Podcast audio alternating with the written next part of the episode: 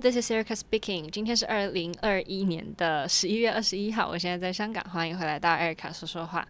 上周除了 Nutcracker 的排练，我们还有 Sneak Peek 啊什么的。然后周末就星期五、星期六有一个在 M Plus 的小演出。M Plus 是亚洲首间的全球性当代视觉文化博物馆，然后它最近才开幕，在靠近西九龙啊 Free Space 那边。然后我们作为一个开幕的庆祝吗？就有一个合作是五小五座，一二三四五的五，然后小，然后 Dance Project 这样子。然后这次的这个主题呢是环保跟气候变化。就气候变迁这样子，然后这个五小五座呢，就是团里有四位 dancer，再加上我们的驻团编舞胡颂威的作品这样子。然后这个胡颂威的作品是只是截取一小段，之后会有整个 piece 会再完整的呈现一次，这一次就只有两小段而已。然后我这一次一样是 Jessica 的 dancer，我已经跳了她的作品。两三年了吧，这应该是第三年还是第四年，有点搞不清楚了。然后反正这一次的作品呢，就有贴合主题，就是跟气候变迁有关系。然后虽然这个作品的名字叫 Siren，但是跟那个希腊神话的海妖没有什么关系。这个海妖呢，大家应该都知道故事，就是它是一个用歌声让经过的水手听的听到失神的一个水妖海妖这样。然后这些水手听到他的歌声就会。失神，然后触礁沉没这样，然后当然这次的主题跟这个 Siren 没有什么关系啦。主要我们我的角色设定是，我是身为一个人类，然后呢，我在地球身上 did whatever I want，然后 ruined it 就把它毁了之后，诶，我转身我又看到了另一个可以再再一次予取予求的一个攻击者，然后我又从头开始。又把它毁了的这种感觉，然后刚开始排练这个作品的时候啊，用了很轻快，然后就是那种可以朗朗上口的歌，叫做《Big Yellow Taxi》，它是一个老歌，所以如果大家有兴趣的话，可以在 YouTube 上面搜。它就是你跟着跳的时候，你就很想跟着唱，然后很轻快、很开心的一个感觉。但是毕竟。这主题是气候变迁嘛，所以那时候我们的 artistic director 看了之后就觉得，嗯，这个给大家的感觉可能会比较像就是在大学里面谈恋爱的故事，然后觉得好像不太适合，然后所以最后才会一直改，一直改，然后改成现在这样比较重的音乐，再加上口红来当道具，去辅助更诶完整的去呈现说我在这个地球上面。Did whatever I wanted to do，然后最后他整身都红了，然后我却抛弃，然后又去找到了另外一个攻击者，这样子的这种感觉，所以其实也还花了还也没有很多时间，就其实就那个时候。呃，artistic director 一说，嗯，好像不太适合。之后的隔天，我马上这个 Jessica 呢就拿了一个口红，然后就说：“来，我们来试试一个新的东西。”我觉得 嗯还蛮酷的，就完全是不一样的一个作品了。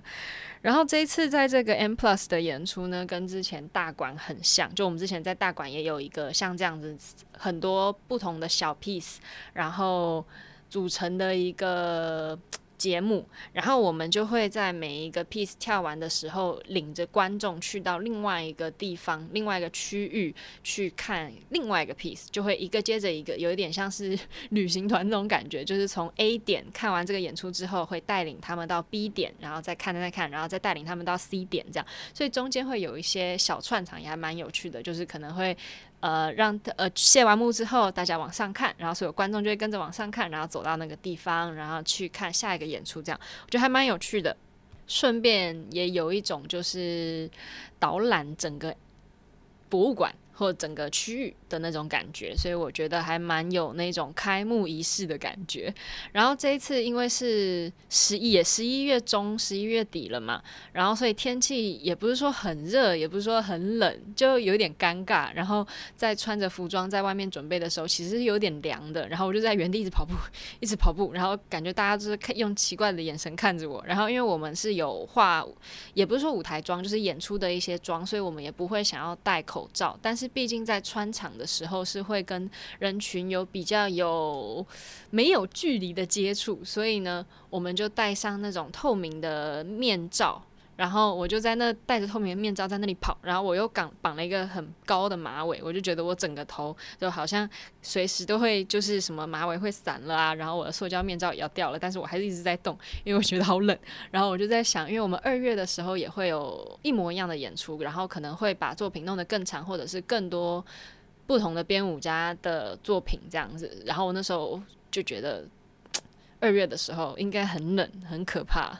Let's see，因为我的那个服装是一个纱纱的衣服，mesh 的，然后我的裤子是短裤，我就是在想到时候肯定冷得要命，我一定要在跳之前才能把我的外套脱下来，因为我这一次是在楼上化妆间化完之后，然后就看到哎，差不多轮到我了，然后我才下去，然后是